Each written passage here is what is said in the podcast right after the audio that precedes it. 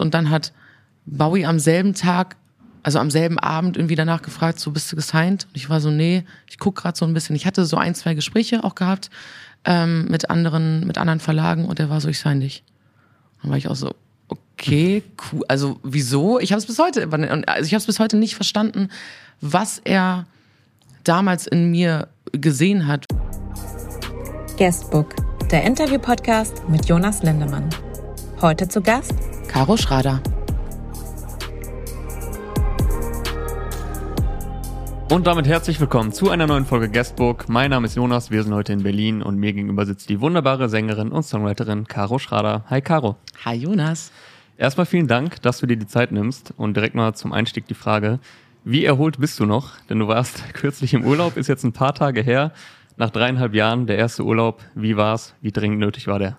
Äh, sehr nötig, aber leider auch ein bisschen zu kurz.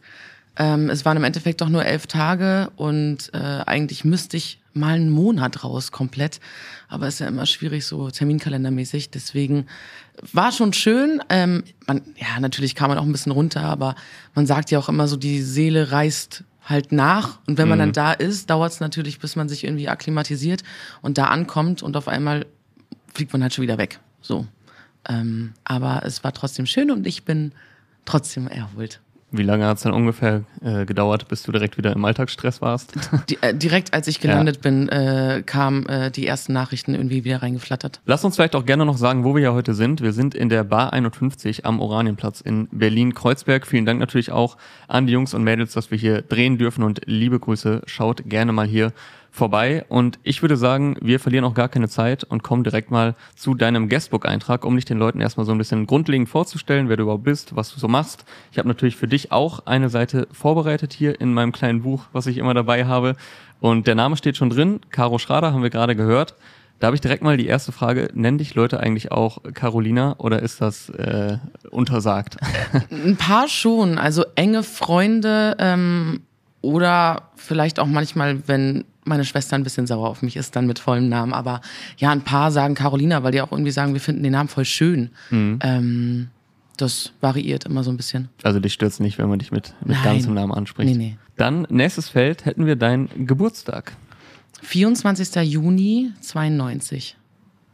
Oh, dann ist ja auch bald wieder soweit. Ja. Klingst nicht so begeistert. Nö, doch, ich freue mich eigentlich. Also ich habe da nicht so ein Problem mit. Letztes Jahr 30 geworden, war voll geil habe äh, eine Party geschmissen, habe eine Bar gemietet und Auch alle Freunde. Ich bei Instagram gesehen. Ja, genau. Der Dirty 30. ja. ja. Aber feierst du jetzt nicht jedes Jahr so fett? Nein, um Gottes Willen. So bei runden Geburtstagen. Nee, nee, nee. Dann als nächstes Feld hätten wir deinen Geburtsort. Göttingen. Göttingen. Ja. Ähm, also ich weiß es natürlich vorher schon, dass du aus Göttingen kommst. Man muss aber direkt dazu sagen, du siehst dich, glaube ich, eher als Rostockerin, hast du mal erzählt, ne? Genau. Ich habe mit Göttingen halt keine Verbindung, obwohl ich irgendwie zehn Jahre da gelebt habe. Also mhm. als, als, halt, äh, als ich zehn war, ist meine Mom mit meiner Schwester und mir dann nach Rostock ähm, rüber, weil wir da auch schon ein Ferienhaus hatten und da sowieso schon die Sommerurlaube verbracht haben.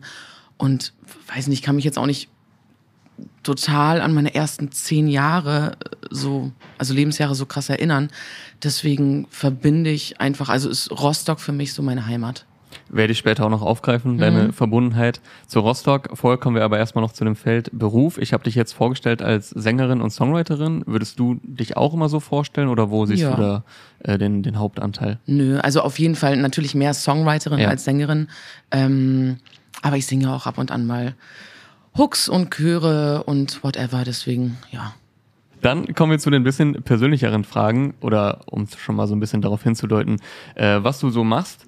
Diesen Song hätte ich aus künstlerischen Gründen gerne mitgeschrieben und du wirst auch gleich noch verstehen, warum ich künstlerisch mit reingenommen habe.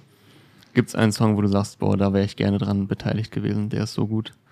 Das ist so eine geile Frage, weil ich die Frage immer meinen KünstlerInnen stelle, mit denen ich arbeite. Ah, Deswegen perfekt. cool, dass du mir die jetzt stellst. ähm, aus dem Stehgreif, boah, es ist so schwierig. Ähm, ach Gott, das ist auch halt einer der Gründe, warum ich nicht selber Artist bin. So, ähm, es gibt, es gibt so wahnsinnig. Es gibt wahrscheinlich zu viele. Ja, ne? ich auf die Schnelle, oh Gott.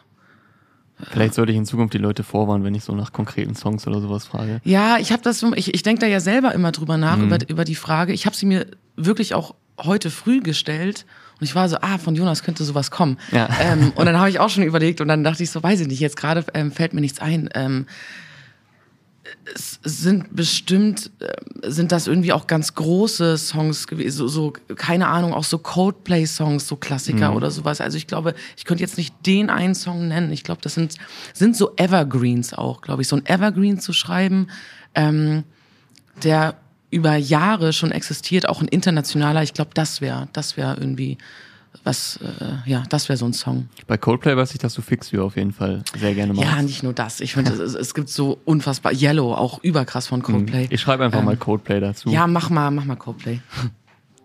Dann vielleicht fällt dir der nächste Pick ein bisschen leichter. Diesen Song hätte ich aus GEMA-Gründen gerne mitgeschrieben. Boah, bestimmt ein, ein Auf und Ab von Montez, ein Wildberry Lillet von Nina Chuba. Also jetzt gerade was irgendwie ähm, viel passiert. Also ja, so eine oder hier Komet. Oh mein Gott, Apache Oh ja, und Udo ich glaube, Lindenberg. da- ja, ja, da, Das äh, schmeckt auch auf dem Kopf. Ja, klar. Bowser, was du Liebe nennst. Also da gibt's so viele, äh, so viele Songs. Ähm, Ich habe jetzt mal Komet aufgeschrieben, Ja, der ist komm. gerade der aktuellste. Ja. Aber was du Liebe nennst, ist auch ein guter Pick. Ich glaube, bei Atemlos, da ist auch äh, Stimmt. gut was zu holen. ja, klar.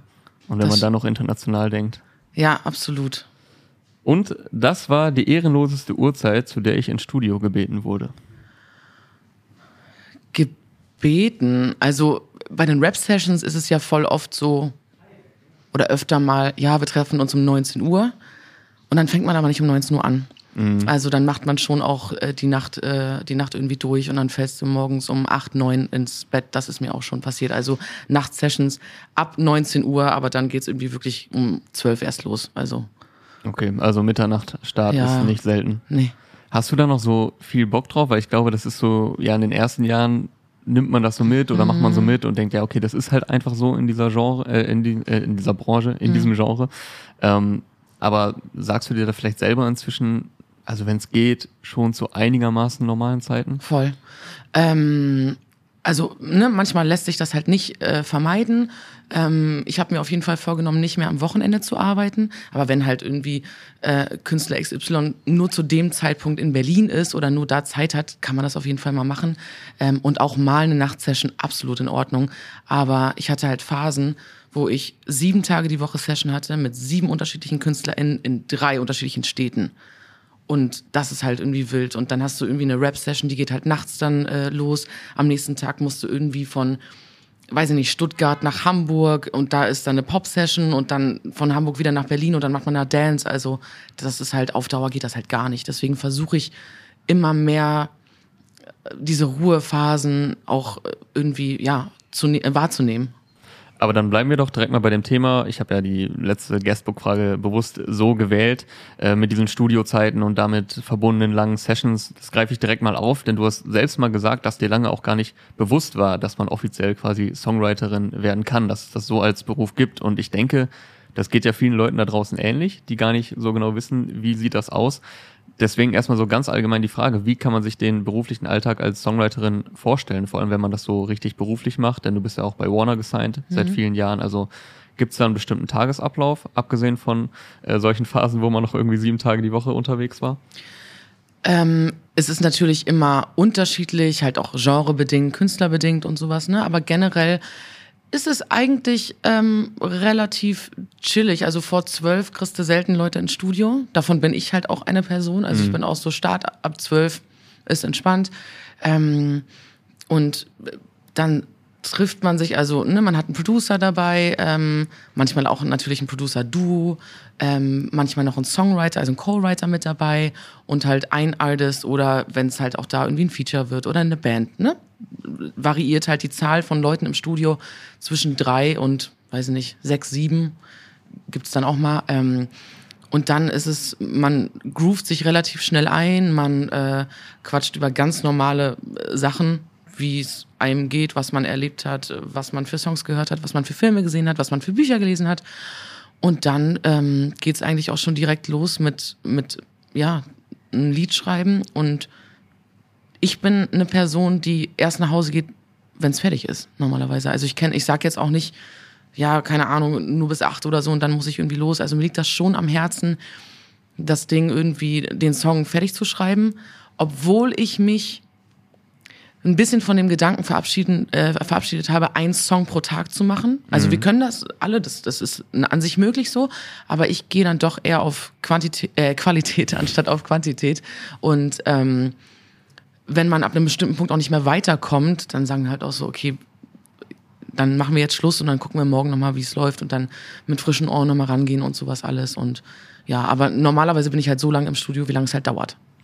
Da greifst du schon eine Frage quasi vorweg, die ich eigentlich viel weiter hinten habe, aber äh, das passt gerade ganz gut, denn du hast mal erzählt, dass eine deiner, ich sage mal, Taktiken ist, dass du viel auch einfach mitschreibst, was die Leute im normalen Gespräch an normalen Sätzen sagen, wo es dann noch gar nicht darum geht, dass das wie Punchlines oder so klingt, aber vielleicht werden daraus später Lines aus diesen normalen Sätzen, die in den Gesprächen fallen.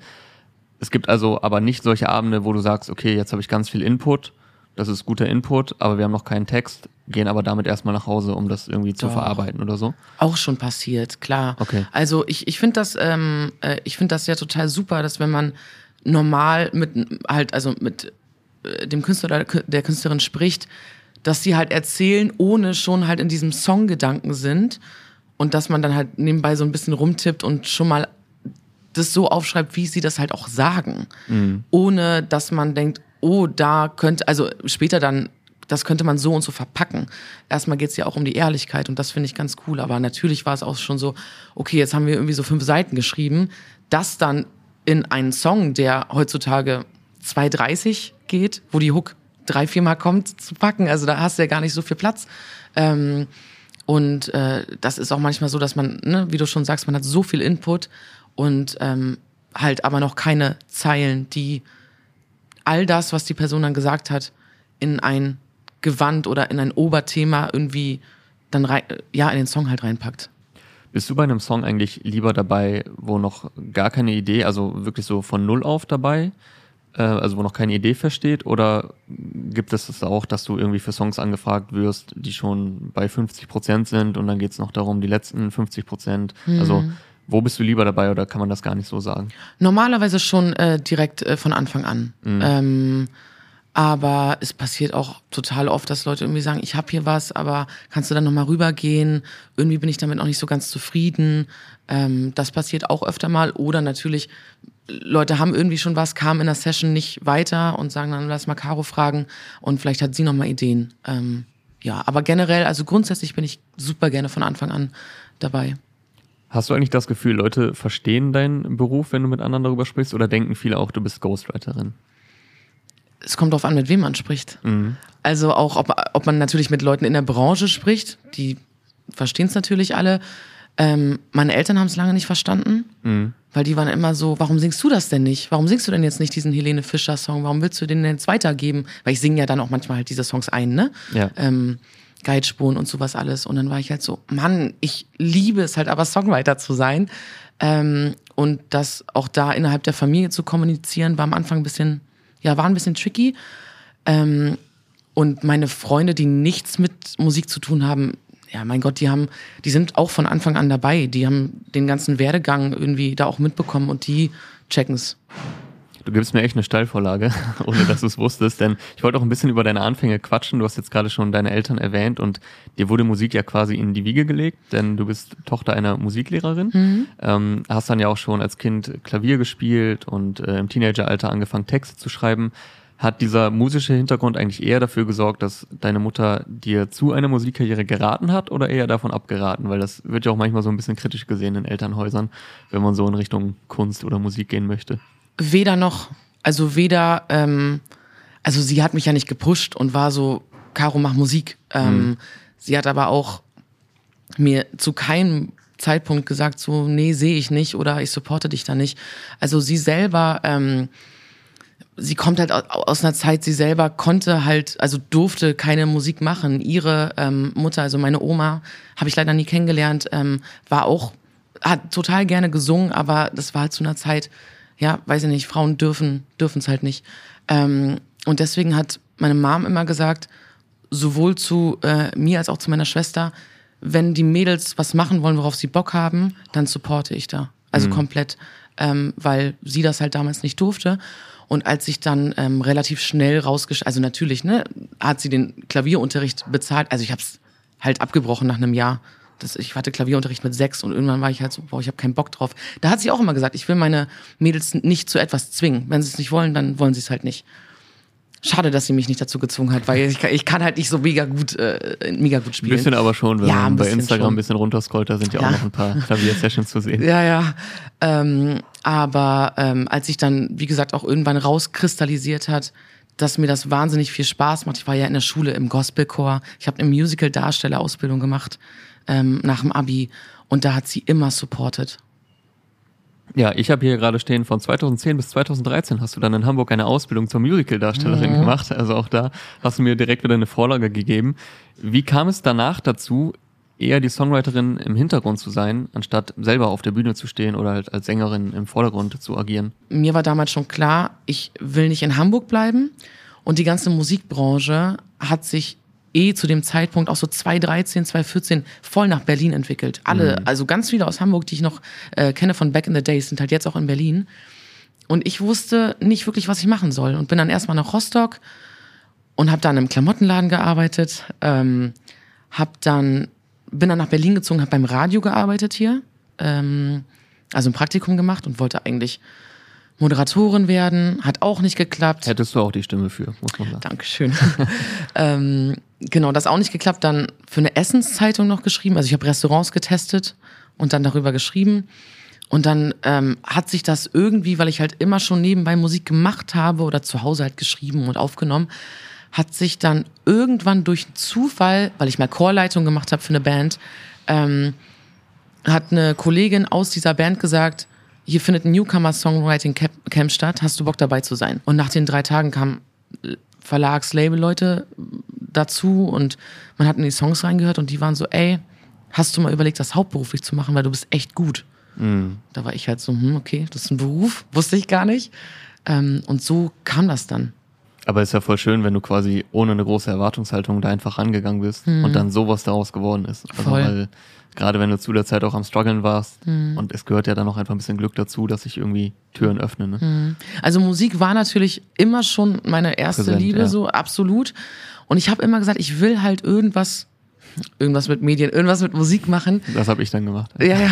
Aber, aber ich wusste halt nicht was, ne, weil man auch immer nie so wirklich, ähm, ich gebe dir, glaube ich, wieder eine Vorlage, weil man nie wirklich weiß, was kann man denn alles machen, auch als Frau in der Musikbranche.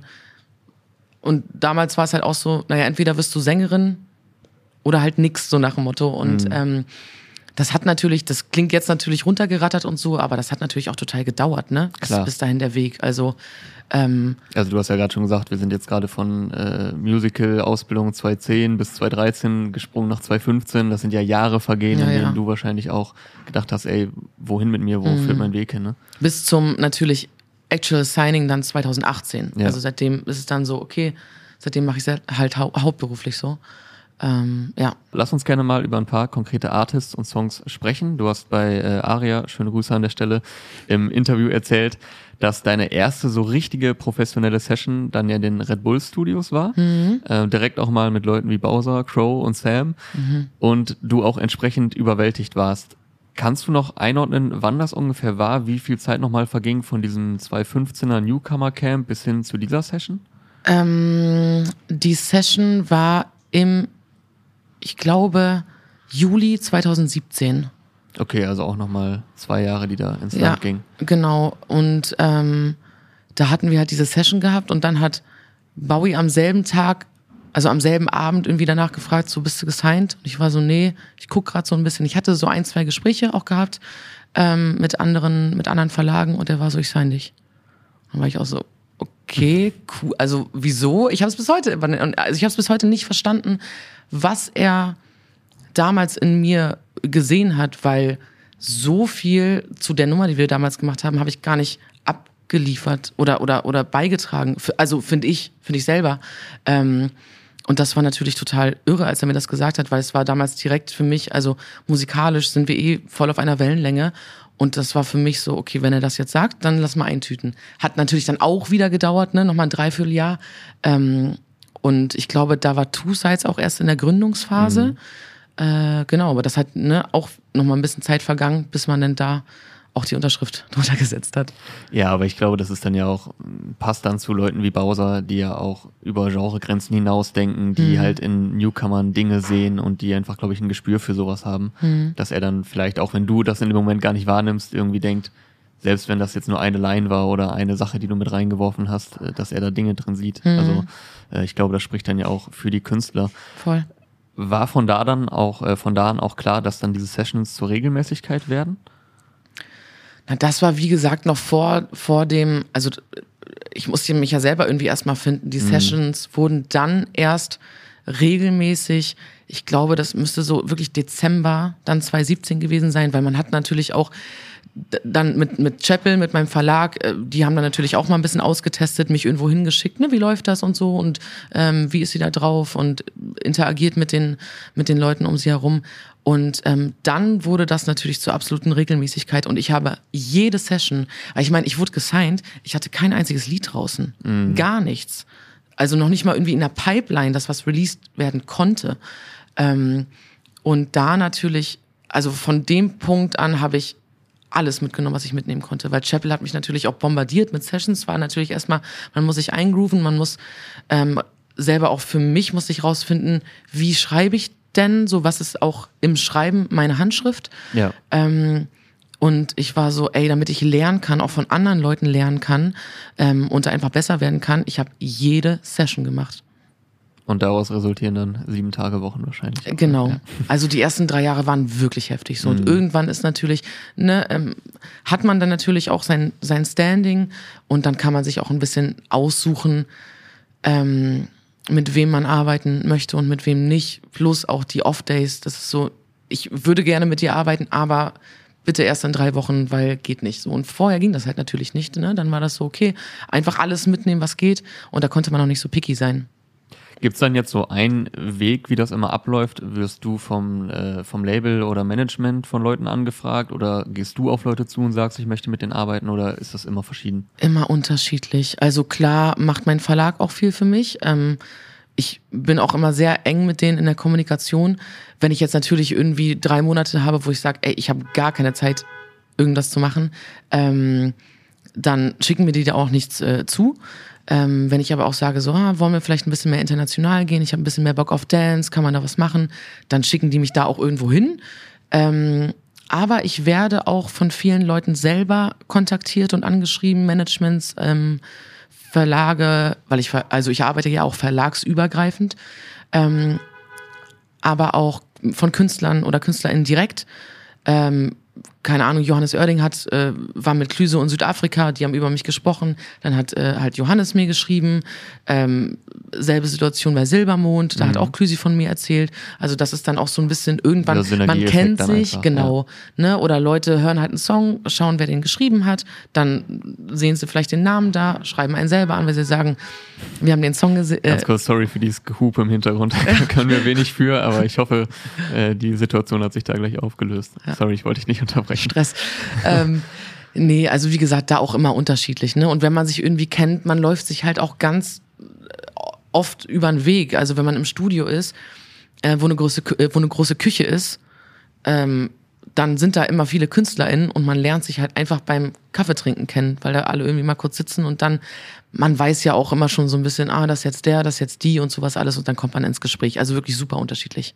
Ja, und vor allem auch jetzt, wo du einen gewissen Katalog hast, wissen ja auch Leute, du machst jetzt nicht nur die Schiene oder nur das Genre, sondern dass du ja auch einfach ähm, ja kaum Genregrenzen quasi dir setzt. Du hast jetzt gerade angesprochen, es waren aber auch wirklich die ersten zwei, drei Jahre sehr hart und du hast alles mitgenommen und, und auch sehr viel gearbeitet. Bist du aber trotzdem auch froh, diese, ich sag jetzt mal, Ochsentour mitgemacht zu haben, dass man da einfach ja, sich ein bisschen totgeackert hat? Absolut. Also muss auch. Ja. Weil man sich ja nicht nur nach außen beweisen muss, sondern auch sich selber irgendwie beweisen muss. Und wenn man, also man kann ja auch erst rausfinden, was man mag und was man nicht mag, wenn man es macht oder halt nicht macht, so, weißt du? Und das war halt auch eine Challenge für mich, um halt, wie gesagt, besser zu werden, um von Leuten ähm, äh, zu lernen. Und auch gerade so, keine Ahnung, als die ersten Schlager-Sessions, als ich dafür angefragt wurde, ich war so, oh Gott, noch nie Schlager gemacht. Und auch da denken Leute immer so, das ist voll easy, das zu schreiben. Gar nicht. Super tricky. Ähm, und ich habe halt dazu gesagt auch, weil ich war so, okay, Caro, mach's einfach. Und natürlich war ich super aufgeregt auch und mache mir Gedanken und versuche manchmal vorzuarbeiten oder sowas, aber ähm, man muss es einfach, man muss es einfach machen. Du meintest äh, auch, du hast anfangs erstmal viel zugehört und aufgesaugt, gerade mhm. wenn dann so ganz große Artists mit im Raum waren, weil das ja auch alles noch sehr neu für dich war. Wie sieht deine Rolle heute aus bei solchen Sessions? Bist du da eher direkt federführend oder kann man das auch gar nicht so pauschalisieren? Ähm, es ist schon so, dass ich natürlich jetzt auch über die Jahre halt das Selbstbewusstsein auch für mich ähm, irgendwie gewonnen habe, dass ich auch weiß, okay, ich habe eine Stimme und ich darf was sagen. Ähm, weil generell ein Studio ist ein Safe Space. Mhm. Ähm, wir machen hier was Kreatives. Es geht viel um Emotionen, es geht um Geschichten, ähm, um, um Gedanken und äh, da muss man sehr ehrlich sein. Und da gibt's auch irgendwie nichts Falsches, ähm, was man. Äh, was man irgendwie, weißt du, falsche Lines oder so, auch wenn mal irgendwie was nicht so krass ist, so da lacht keiner den anderen aus. Ähm, und ähm, man merkt ja auch, oder ich merke relativ schnell, ich bin ein sehr empathischer Mensch, wie mein Gegenüber zu mir ist und was die Person dann auch braucht, ne? was es für, für Support irgendwie ist. Ähm, und da bin ich eigentlich auch ziemlich oft so die Person mit der Peitsche in der Hand, die hat auch mal so, komm, jetzt machen wir. Und ähm, ähm, vielleicht auch Leute manchmal da in die Schranken so ein bisschen, was heißt in die Schranken weiß, aber einfach auch so versucht irgendwie den Rahmen da irgendwie ähm, zu zu bilden. Und ähm, ja, also ich bin schon sehr, natürlich auch teilweise pushy, es kommt aber immer drauf an. Also ich bin kein, ich bin nicht fies in Sessions oder so. Ich bin nicht irgendwie so mega streng, um Gottes Willen. Soll ja auch alles Spaß machen und sowas. Aber man merkt relativ schnell, wie man halt ne, mit den Leuten, mit denen man irgendwie gerade ähm, im Studio ist, umgehen muss. Und was dann auch die Rolle ist, die man einnimmt. Du hast jetzt ein Wort gesagt, empathisch und Empathie und ja, sich in andere reinversetzen ist ja, glaube ich, essentiell für mhm. deinen Beruf. Wir haben ja eingangs erfahren, dass du aus Göttingen stammst, aber dann nach Rostock gezogen bist und dort ja auch eine echt schwere Schulzeit hattest, wo du teilweise krass gemobbt wurdest, hast du mal erzählt. Mhm. Jetzt arbeitest du heutzutage mit Artists ja auch an sehr, sehr persönlichen Songs, über sehr schwere Themen wird gesprochen. Inwiefern helfen dir diese ja eigenen schlimmen Erfahrungen, die du früher gemacht hast, vielleicht auch noch mehr, um dich in Menschen hineinversetzen zu können? Ey, das hat einen halt geprägt. So. Und ich glaube, es geht jeden, jedem von uns so. Also jeder hat sein Päckchen irgendwie zu tragen. Und ähm, ne, ich bin sehr empathisch, ich bin sehr emotional ähm, und kann mich ganz, ähm, ganz schnell und ganz intensiv in Gefühle und Situationen reinversetzen. Und wenn man das hat auch, glaube ich, Takt 32 mal in einem, in einem Interview gesagt, dass er halt meinte, so die besten Songwriter, die er irgendwie hier kennt in Deutschland, sind die, die halt auch wirklich viel Scheiße erlebt haben. Mhm. Und die haben gefühlt jedes Gefühl schon erlebt und können damit connecten. Und deswegen ist es auch easy, ähm, darüber zu sprechen. Und es ist ja auch irgendwie so eine Therapiesituation für uns alle dann auch. Du hast zum Beispiel beim Song äh, Blau von Luna ja auch mitgewirkt, äh, wo sie ja ihr Coming Out thematisiert. Und da hast du erzählt, dass du ihr dann auch gesagt hast, ey, wir müssen nicht alles fragen dürfen und wir müssen über alles reden können, damit wir dieses Thema und dich besser begreifen können. Hast du dich immer schon so an sehr persönliche Themen rangetraut oder brauchte das dann auch einige Jahre Erfahrung? Hättest du vielleicht früher gesagt, nee, das Thema ist mir gerade noch ein bisschen zu fremd? Nee, gar nicht. Also ich bin da immer weil ich mit meinen Gefühlen auch sehr offen und ehrlich umgehe, also mhm. mit mir selbst als Person, habe ich davor keine Angst. Ich finde es ehrlich gesagt, also man sollte das mehr machen, meiner Meinung nach. Weil ich finde es schön, wenn Menschen mehr über ihre Gefühle sprechen und über Themen, die sie bewegen. Ähm, und dass man halt das auch mit, mit Menschen teilt, damit man auch weiß, okay, ich bin nicht alleine auf der Welt mit diesem Gefühl oder diesen Gedanken. Und das hilft mir halt auch total. Ich habe Gott sei Dank einen wunderbaren Freundeskreis und Leute, die ich anrufen kann, wenn es mir nicht gut geht. Und man hört, also, oder ich höre sehr oft dann von meinen Freunden auch, ey, mir geht's genauso. Und es ist schön gerade, dass man drüber spricht. Deswegen, es gibt also ich, ich, ich finde das geil, wenn Leute sich halt was trauen und wenn die sagen, ich habe diese Thematik, ähm, können wir darüber schreiben. Und wenn ich zu irgendwas nicht relaten kann, dann wird darüber gesprochen, solange bis man es kann. Also ne, an sich auch gerade die Luna-Thematik mit mit mhm. Outing, ähm, das ist jetzt nicht mein persönliches Thema, aber ich kann sie verstehen ja. und ich kann es nachvollziehen, weil ich das Gefühl von Liebe kenne. So. Hast du das Gefühl, du hast jetzt gerade gesagt, man sollte mehr über sowas reden und es ist ja gesamtgesellschaftlich einfach ein Riesenthema zum Glück geworden, die letzten Jahre über Depression, über mentale Gesundheit, über all diese Dinge zu sprechen. Ähm, jetzt bist du ja auch schon ein paar Jahre dabei. Hast du das Gefühl, das fällt Artists auch mittlerweile leichter, sich da zu öffnen? Dass da vielleicht eine Entwicklung auch in der Musik äh, zu sehen und zu hören ist in den vergangenen Jahren? Über emotionale Themen, meinst genau, du? Genau, ja. Über so sehr persönliche Themen, wo man früher vielleicht noch dachte, das sind Tabuthemen. Ja, finde ich schon. Ähm, man sieht es ja auch zum Beispiel am neuen Siggi-Album. Ja. So, also was er da alles verarbeitet hat, ne? Oder auch bei Bozza oder sowas. Ne? Also egal, ob im, im Rap, der Rap macht das jetzt mehr. Das mhm. finde ich ganz schön, weil er war eine Zeit lang einfach nur immer rumgeflexe und sowas. Ähm, ist auch okay so, aber ähm, also klar, darf man auch mal machen. Ähm, aber mich persönlich toucht es halt auch mehr, wenn ich irgendwie einen Artist halt kennenlerne ähm, und die, die Geschichte von der Person. Ähm, und ich finde, weil man hört ja auch von immer mehr Leuten, dass, dass die halt auch in Therapie gehen. Auch das ist ja nichts Schlimmes. Um Gottes Willen, wie geil, Alter, dass man auch mhm. darüber sprechen kann. Ich finde das richtig, richtig gut. Und ähm, das, das hat der Pop immer schon gemacht, aber den Pop hat man, glaube ich, nie so abgekauft, weil ja, Pop ist auch eh immer weichgespült und whatever so. Die heulen immer nur rum, so nach dem Motto. Ich finde es ganz geil, dass sich gerade der Hip-Hop und der Rap sich da aufgemacht hat und über, ja, über persönliche Themen spricht. Ja, es war ja tatsächlich früher eher eine Ausnahme, dass also Leute wie Casper oder Prinz P, die waren ja schon so, so Vorreiter, über solche Sachen auch dann zu sprechen mm. und mhm. wurden dann, wie du auch schon sagst, in, äh, ja, die heulen da nur oder so in ja. so eine Ecke irgendwie gedrängt oder abgestempelt. Ähm, ja, und interessanterweise dann 10, 15 Jahre später machen es viele Leute auf einmal. Mm. Aber finde ich auch sehr, sehr wichtig, ähm, weil es ja auch den Menschen einfach nochmal viel ehrlicher und, und aufrichtiger macht. Mm wenn du aus solchen emotionalen Sessions gehst, wie zum Beispiel bei Luna oder auch nicht allein von Nina Chuba, wo es halt eben um Depressionen geht, nimmst du diese Themen mit nach Hause? Beschäftigt dich das auch viel im Alltag? Hm, ja, das ist, ähm, das ist schon so. Also abzuschalten, gerade nach solch intensiven Sessions, ist super schwer. Gerade so nachts oder wenn du halt nicht an Musik an sich denkst mhm. oder wenn, beim Duschen oder whatever, fallen dir halt so Zeilen ein. So, in, in so Momenten, wo du das halt gar nicht wirklich aufmerksam machst oder in deiner Zone bist. Deswegen abzuschalten, super, super schwer. Und natürlich, emotionale Themen gehen mir dann natürlich auch nah. Hast du da, du hast es gerade gesagt, mit, man denkt dann in der Dusche darüber nach oder so auch so ein, ich glaube, das kennt schon Rap-Fans, dass man irgendwann so ein Punchline-Gehirn hat, dass man ständig in Vergleichen und Zeilen denkt, auch im Alltag.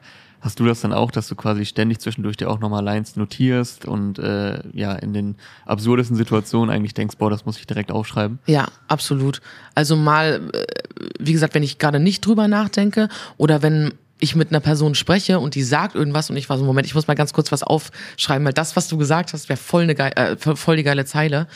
Ähm, und ich denke auch ganz oft in Doppelreim. Das ist auch immer sehr witzig. Irgendwann, also wenn man auch im Studio ist mit den richtigen Leuten, sage ich mal, dann ist es halt auch so, dann spricht man halt auch miteinander nur noch in Doppelreim, ist auch sehr witzig. Also Fluch und Singen zugleich, aber es ist sehr witzig. Ja, schult aber, glaube ich, auch ein bisschen das Gehirn ja, und, und, die sprachliche Fertigkeit. Du hast jetzt gerade schon einmal Clouseau erwähnt und hast ja auch schon so ein bisschen gesagt, hey, das ist vielleicht mehr im Pop so, das ist mehr im Rap so. Und du hast ja sehr viel mit Clouseau geantwort, äh, geantwortet, äh, gearbeitet. Und mhm. der hat mal in einem Interview über dich gesagt, Caro Schrader, mit der ich beim Texten zusammengearbeitet habe, meinte, lass einfach mal dieses ewige Beweisen weg und singe genau das, was du auch sagen würdest. Er hat das in dem Interview als amerikanischen Ansatz bezeichnet. Ich hätte da jetzt eher so einen Rap-Ansatz hinter vermutet. Wie würdest du diesen Ansatz nennen, dem du ihn da nahegelegen hast? Ich wüsste jetzt gar nicht wirklich, was der amerikanische Ansatz wäre. Ich will halt nicht, dass es so floskelig wird. Deswegen ist mir das immer sehr wichtig, dass ich irgendwann halt auch meinen Leuten sage, was willst du denn jetzt genau sagen und wie würdest du es mit deinen Worten beschreiben? Ähm, ohne halt wirklich kreativ, das ist der beste Reim, der sauberste Reim, das krasseste Bild, das größte Bild. So, das ist mir persönlich sehr wichtig. Ja, manchmal liegt ja auch die Stärke in einer Line einfach in der, in der Einfachheit und äh, mhm. weil man sie sich vielleicht äh, gut merken kann oder weil die so viel aussagt mit wenig Worten mhm. und äh, dass es gar nicht immer dreimal um die Ecke sein muss. Ja, und das halt ehrlich dann auch. Und ich glaube, das mhm. hört halt auch, das, das kriegen halt die Hörer mit. Das ist ja auch ein Gefühl so. Und ich glaube, da auch der Otto-Normalhörer, sage ich mal, kann damit am meisten relaten, weil ich voll oft auch merke, keine Ahnung, auch von meinen Eltern so, hä, aber was wollt ihr denn damit jetzt aussagen? Die denken gar nicht teilweise so weit in Bildern und wir natürlich als Kreative so, bei uns ist das total easy. So. Ist das etwas, was dir vielleicht auch aus dem Rap-Bereich dann hilft, weil du ja sehr Rap geprägt bist, viel mit Rappern arbeitest, immer schon Rap gehört hast, sowohl Ami als auch Deutsch, dieses so roughe, ungeschönte Texten, dass du dann auch versuchst, das Pop-Artists näher zu bringen? Absolut. Und da gibt's immer dieselbe Diskussion, ähm, Doppelreime. Das ist mir persönlich sehr, sehr wichtig, ähm, weil es ja auch da um Phonetik geht. Ähm, und das ist im Pop sehr selten. Also ich meine, gut, Klüsen kommt auch aus dem Hip-Hop so. Der Ja. ist ein wahnsinnig guter Freestyler so. ne? Da ist easy, der kann das.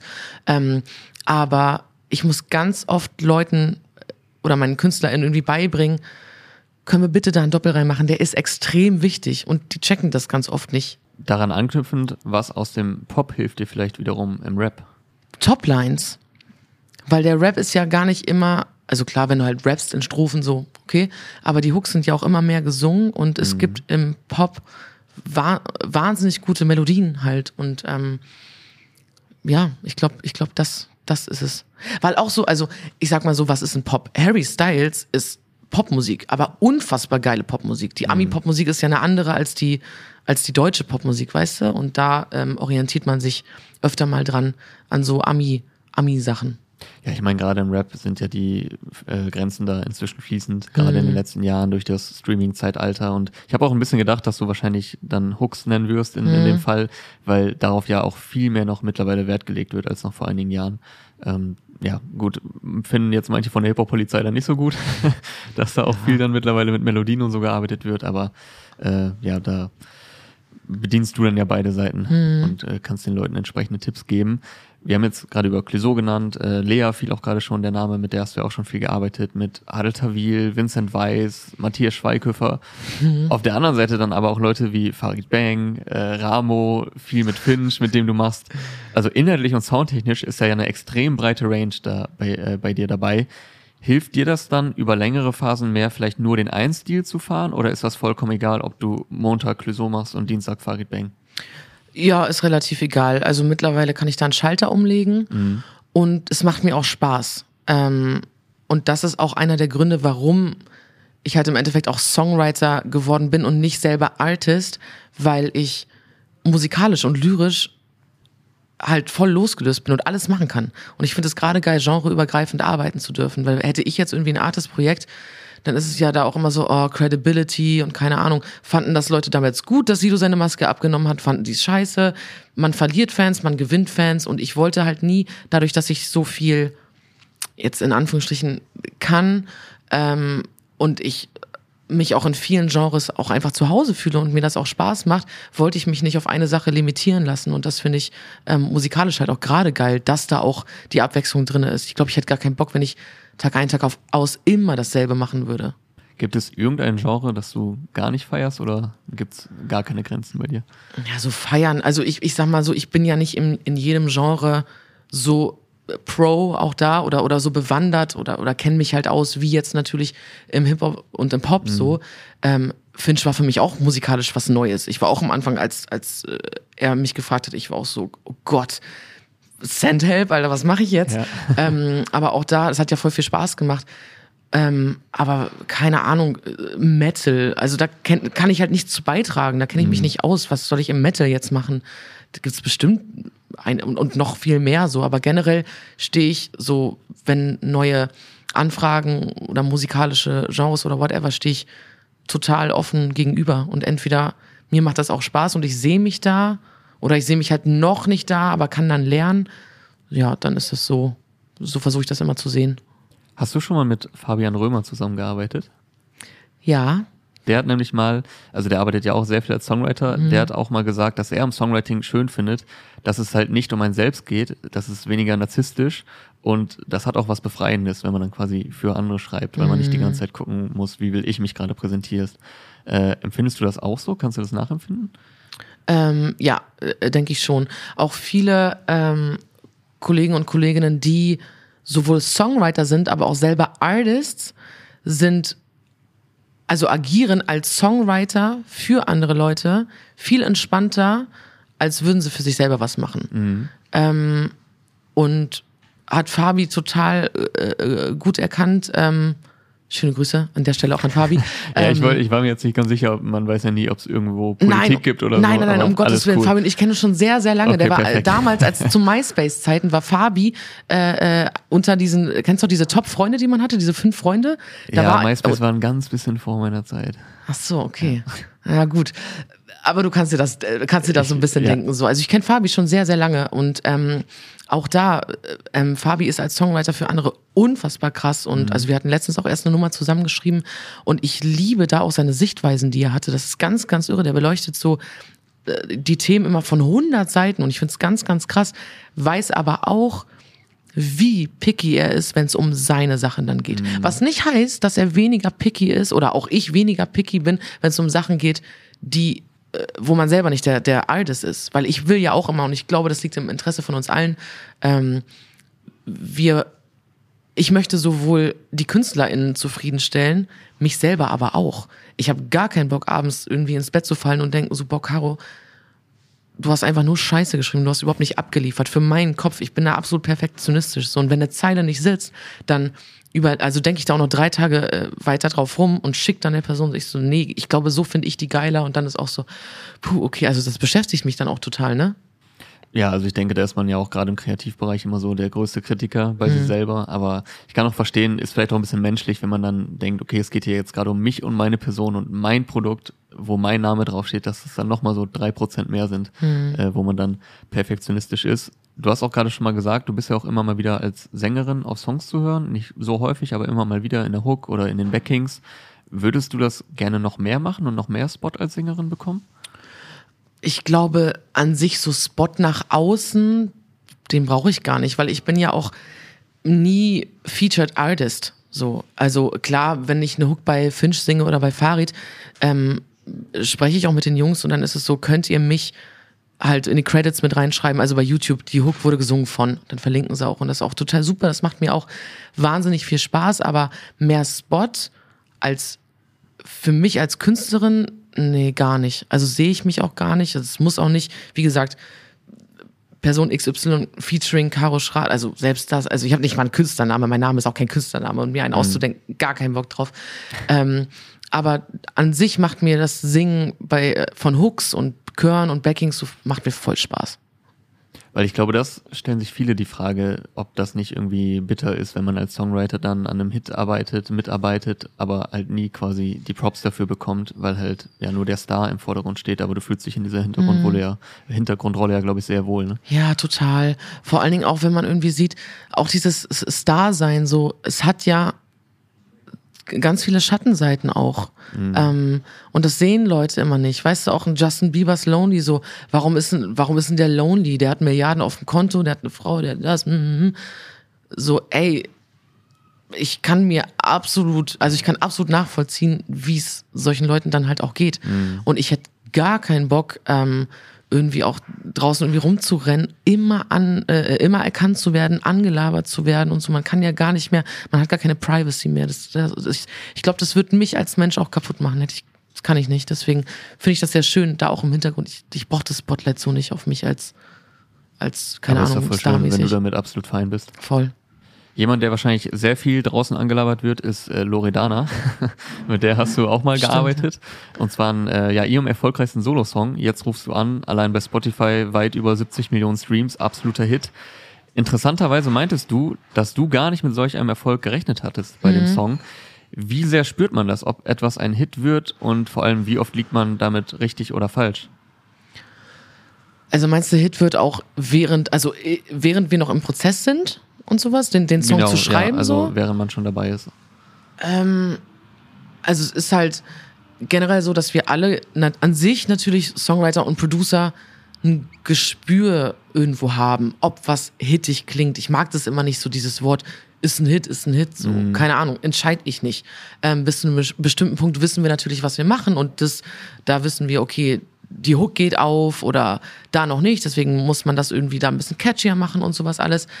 Aber ob eine Nummer wirklich ein Hit, ein Hit oder ein kommerzieller Erfolg wird, boah, ich kann das gar nicht mehr einschätzen. Ich hatte öfter mal, hatte ich gedacht so, okay, ich glaube, das könnte was werden. und dann ist es so gar nicht passiert. Also was heißt auch gar nicht, ne? Zwei Millionen Streams, keine Ahnung. Spotify ist schon trotzdem krass. Ja, Zwei klar. Millionen Mal wurde halt eine Nummer gehört, wie cool.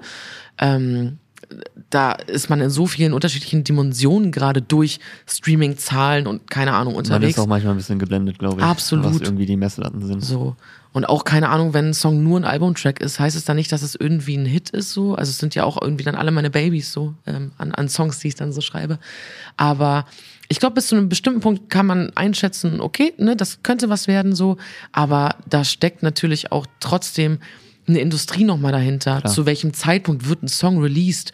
Ähm, wer released mit, dann auch mit? Keine Ahnung. Das ist, das kann man, ich glaube, selbst der krassesten A&Rs, keine Ahnung, ich glaube, selbst ein Quincy Jones könnte nicht sagen, weiß ich nicht, konnte nicht immer hundertprozentig sagen, das ist es oder das ist es nicht. Ja, am Ende gehört ja auch da wieder Glück dazu. Und Voll.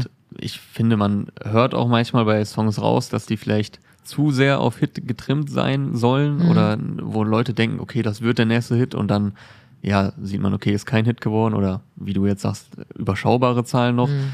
Und bei manchen Hits denke ich auch, okay, hätte ich niemals vorher gedacht, dass, Mhm. dass der und der Song dann so durch die Decke geht. Also ich glaube, so richtig planbar ist es dann am Ende ohnehin nicht. Voll. Ähm, du hast gerade schon ein bisschen über Credits gesprochen. Da würde ich noch gerne auf ein unschönes Thema eingehen. Und zwar den Struggle mit Credits. Du hast letztens, vor einer Woche war es erst, also während wir hier aufnehmen, in deiner Story gepostet, dass du bei einem Song, an dem du beteiligt warst, zum wiederholten Male nicht in den öffentlichen Credits angegeben wurdest. Also zwar bei der GEMA, äh, wenn ich das richtig verstanden habe, aber wenn man jetzt bei Spotify auf Mitwirkende geht, dass da dann quasi dein Name gefehlt hat. Wie oft kommt sowas noch vor und vor allem, wie waren die Reaktionen auf deine Story? Hat das etwas bewirkt? Ähm, die Reaktionen auf meine Story waren äh, durchweg positiv. Also richtig krass. Nicht eine Person, die irgendwie gesagt hat, äh, was machst du jetzt hier und was soll das nicht, stimmt nicht, sehe ich nicht. Ähm, und das fand ich sehr schön, ehrlich gesagt. Also viele Reposts, viele ähm, äh, wirklich von KünstlerInnen auch äh, top-notch, ne? Bis, also äh, da alles dabei, Managements, Verlage, Songwriter, Producer, ganz viele haben sich gemeldet und waren so, boah, danke, dass du's, dass du darauf aufmerksam machst und dass du's sagst, weil es geht uns immer noch so. Ähm, und das ist irgendwie so schade ähm, und wir müssen immer kämpfen und sowas alles. Und ich hätte es nicht gedacht, dass es so eine Wellen schickt. Ohne Scheiß hätte ich überhaupt nicht gedacht. Ähm, aber ich finde das schön, dass man also dass ich da so viel Rückenwind der, der Szene auch bekommen habe und dass es natürlich da auch jetzt Raum für Diskurs aufmacht. Aber es ist immer noch ein Thema, leider. Ähm, und es ist einfach wichtig, dass man drüber spricht, weil, ne, wie ich dir am Anfang irgendwie gesagt habe, ich wusste nicht, dass Songwriter sein ein Beruf ist. So, es wird ganz, ganz selten halt immer noch darüber gesprochen. Das ist irgendwie ein Tabuthema. Wie gesagt, was kann man machen musikalisch? Entweder bist du Künstler oder du bist weiß nicht, Produzent oder Manager. Weißt du, aber es gibt ja noch so viele andere Sachen. Auch Mix, Master, keine Ahnung, auch Studiomusiker, Band. Da gibt's noch so, so viele Sachen. Und ähm, darüber muss mehr gesprochen werden. Und ich finde, also ich verstehe halt, wie gesagt, nicht, warum es immer noch ein Tabuthema ist. Oder warum sich dann Leute auch darüber lustig machen, wie damals, ich meine, Böhmermann hat ja so ein bisschen damit angefangen. Weißt du noch damals hier, äh, äh, was war das hier, wo er, wo er Giesinger mal ganz kurz da ähm, Ja, ach so, ja, ja. Hops Okay. Ich habe gerade einen Moment gebraucht, weil er hat ja schon einige Rap- und Pop-Sachen Ja. thematisiert. Nee, das Äh, war, ne, ja. dieses so, okay, warum hatten jetzt Max Giesinger noch irgendwie drei, Ja. vier andere Leute da mit drin stehen? So, ich verstehe nicht, warum, warum ist es denn ein Problem? Mhm. Also in Amerika ist es gang und gäbe. Schau dir da die Credits an. Wenn du es genau natürlich auch wissen willst, klar, ne, man hat dieses, die Funktion bei Spotify mitwirkende Anzeigen ist nice. Ähm, aber wenn es da nicht geht, kannst du ganz easy, jeder, jeder Mensch auf dieser Welt kann auf die GEMA-Seite gehen, aufs Portal, die Nummer suchen und dann siehst du es da nochmal wirklich so. Deswegen verstehe ich halt nicht, warum das, wie gesagt, immer noch ein Thema ist. Also ich kann es verstehen, wenn bei manchen Themen, Genres oder bestimmten Songthemen Leute vielleicht ein bisschen mehr hoffen oder das schöner finden, wenn da hauptsächlich die betroffene Person äh, getextet hat. Nur das macht es ja nicht besser, wenn schon Leute daran mitarbeiten, dass man die dann auch entsprechend, äh, dass man Mhm. denen die Credits gibt. Also es sind ja auch zwei Paar Schuhe, ob man vielleicht als Künstler sagt, hey, ich habe den Anspruch, möglichst viel selber zu machen, möglichst viel selber zu texten. Ja, dann ist ja cool, wenn du dir nicht so viel Hilfe holen willst. Aber wenn du sie dir holst, dann sag das ja auch. Und das ist ja. Ja. etwas, wie du schon sagst, das zieht sich ja durch die ganze Branche auch, also auch bei Fotografen und so, wo ich es Mhm. immer wieder mitbekomme, Leute, warum gebt ihr denen keine Credits? Weil ihr steht doch eh schon die ganze Zeit im Vordergrund Mhm. und seid die Stars und du hast ja gerade gesagt, du nimmst diese Hintergrundrolle gerne an, aber das ist ja wohl das Mindeste, dass man dafür ja das Hack bekommt, wie man so Mhm. schon sagt. Ne? Ja, und wie gesagt, man macht das irgendwie miteinander und man hat eine geile Zeit und das ist halt, also es kostet ja nichts. Ja. Weißt du, was ich meine? Es kostet ja absolut gar nichts. Und es ist wie, Producer werden ja heutzutage ähm, auch auf YouTube immer noch erwähnt oder also ne, immer in Klammern, auch wenn es jetzt kein Main Artist ist. Ne? Also wenn Mix und McCloud ihr Producer-Projekt machen, geil, Crates Producer-Album, nice und sowas, da okay, aber ähm, wie gesagt, es kostet ja nichts. Und ähm, ich frage mich auch immer, wen interessiert es denn wirklich von den Fans da draußen? Also gucken die wirklich nach oder nicht? Und wie gesagt, wenn es die wirklich interessieren würde, dann guck im GEMA-Portal. So. Ja, das stimmt, da kann man es dann ja ohnehin nachschauen. Aber schön, dass es ja zumindest ein bisschen was bewirkt hat, du gutes Feedback bekommen hast. Mhm. Voll. Ich glaube, das bedeutet einem dann ja auch viel. Ja, und es ist ein Prozess, weißt du? Und, und da äh, ist schön, wenn sich da auf jeden Fall, also wir wünschen uns das alle, ich setze mich ja auch total viel für Songwriter ein ähm, und äh, versuche auch gerade für die Nachwelt, ne, für, für junge KünstlerInnen, die kommen und Songwriter und Producer, da auch irgendwie ein bisschen was besser zu machen. Deswegen ist ein wichtiges Thema und da muss einfach mehr drüber gesprochen werden und vielleicht hat es das jetzt bewirkt. So. Zwei Dinge würde ich abschließend gerne noch thematisieren, denn du bist auch Gründungsmitglied von der 2021 äh, gegründeten Akademie für Popmusik, die auch einen Preis vergibt. Was genau hat es mit dieser Akademie auf sich und was ist deine Aufgabe dort? Also hast du da konkrete Aufgaben oder ist das mehr so dann immer mal wieder nur? Die Grundidee davon ist eigentlich, wir möchten einen neuen Preis verleihen, der anders ist als andere Preise. Also das soll ein Preis sein von Musikschaffenden für Musikschaffende. Also nicht wie damals der Echo auf Verkaufszahlen ähm, basiert oder wie bei ähm, der 1 Live Krone auf Votings, Fan-Votings. Und das ist uns sehr, sehr wichtig, gerade weil so ähm, viele Leute im Hintergrund einfach immer vergessen werden. In Deutschland haben wir eigentlich nur den GEMA Musikautorinnenpreis, ähm, wo es um die Menschen dahinter geht. Und ähm, das wollen wir mit diesem Preis und der Akademie jetzt äh, bewirken. Und da sind wir ja von diesen 25 Gründungsmitgliedern, ähm, von denen ich eins bin, ähm, sind wir ja total genreübergreifend auch da schon und ähm, auch ähm, generationsübergreifend. Ne? Also wir haben Leute wie Herbert Grönemeyer drin, wir haben Leute wie Rin und Shireen David drin, wir haben, äh, wir haben Balbina mit am Start, wir haben ähm, Nura mit am Start und Swenna äh, auch mit Swenna, dabei, genau, ja. auch da eine Diversität in jeglicher Hinsicht und das ist uns sehr, sehr wichtig. Und da ähm, ähm, hat man natürlich auch Aufgaben, weil ich habe auch da, ich bin auch in meiner Songwriter-Gruppe in der, in der Säule auch mit im Sprecherinnenrat und so. Und da, ähm, wir arbeiten einfach seit zwei Jahren an diesem Preis. So. Also da hat man schon sehr, sehr viele Aufgaben. Aber es macht, also es ist heavy und so, aber macht extrem viel Spaß auch. Und einen anderen Preis, den hast du jetzt gerade schon erwähnt, nämlich den GEMA Musikautorenpreis. Für den warst du dieses Jahr nominiert. Mhm. Es hat am Ende leider nicht ganz gereicht, aber trotzdem erstmal nochmal herzlichen Glückwunsch zu der Nominierung. Ein bisschen nachträglich jetzt verzögert. Ich glaube, du hast dich aber extrem gefreut. Was bedeuten dir solche Nominierungen? Also gerade die Nominierung natürlich für einen Autorinnenpreis ist halt irre krass. Ähm, weil den gibt's ja, das war das 14, zum 14. Mal wurde der jetzt verliehen dieses Jahr. Und wie gesagt, da werden halt die, die Menschen im Hintergrund ausgezeichnet, ne? die halt wirklich nicht direkt das Spotlight haben und ähm, auch da, ähm, auch im Text Hip-Hop, ne, geil gewesen dieses Jahr, äh, Takt 32, äh, Fabi Römer, ich liebe die beiden Jungs, ich, äh, finde ich irre krass. Und natürlich erstmal als Frau nominiert zu sein, ist krass, in, auch mit schon der Königsdisziplin Hip, äh, äh, ähm, Pop. Pop Rock war es. Äh, genau, es war also Komposition, Pop-Rock, das wechselt mal, mal Komposition, mal Text, ist egal, wir machen alle alles.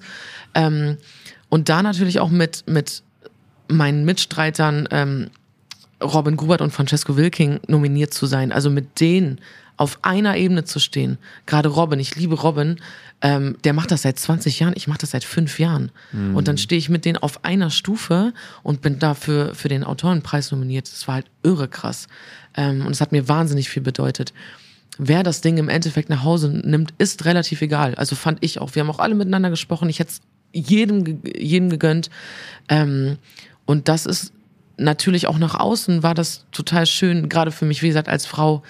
Es gibt immer noch zu wenig, ähm, zu wenig Spotlight für die Frauen da draußen leider. Aber das war, als ich die Mail bekommen habe, wo drin stand, du bist dominiert, ich dachte, was ist denn jetzt passiert? Also es- ich fand's irre krass. Ich, das waren die heftigsten Rollercoaster, fünf Monate, die ich jetzt hatte, seitdem ich wusste, okay, die ich bin nominiert, dann wird es offiziell gemacht und dann ist auch noch die, die Veranstaltung. Also das war also emotional Rollercoaster Ride so, aber ähm, hat mich sehr geehrt und ich fand's irre krass. Auch wenn du jetzt sagst, am Ende ist egal, wer gewinnt. Ich hoffe und wünsche dir trotzdem natürlich, dass es vielleicht noch klappt. Und Danke. auch wenn du jetzt schon sagst, du arbeitest quasi schon für die Nachwelt und so, du bist ja auch noch sehr jung und äh, hast ja, denke ich, auch noch einige Jahre oder Jahrzehnte im Songwriting vor dir. Und äh, vielleicht springt ja auch noch der ein oder andere Preis bei raus. Ja, schön wär's. Das wäre dir zu wünschen. Dankeschön. Dann würde ich sagen, wir sind am Ende angelangt. Ähm, ich überlasse dir natürlich die letzten Worte, wenn du noch irgendwas loswerden möchtest. Ach Mann, ich bin da immer so schlecht drin. Ich, ähm, ich fand's voll schön mit dir, Jonas. Hat mir voll Spaß gemacht. Das freut mich. Geiles Mir auch Spaß Interview. gemacht. Dankeschön. Vielen, vielen Dank. Vielen Dank für deine Zeit. Danke an alle fürs Zuschauen und Zuhören. Und ich würde sagen, wir sind raus. Wir sind raus. Ciao. Tschüss.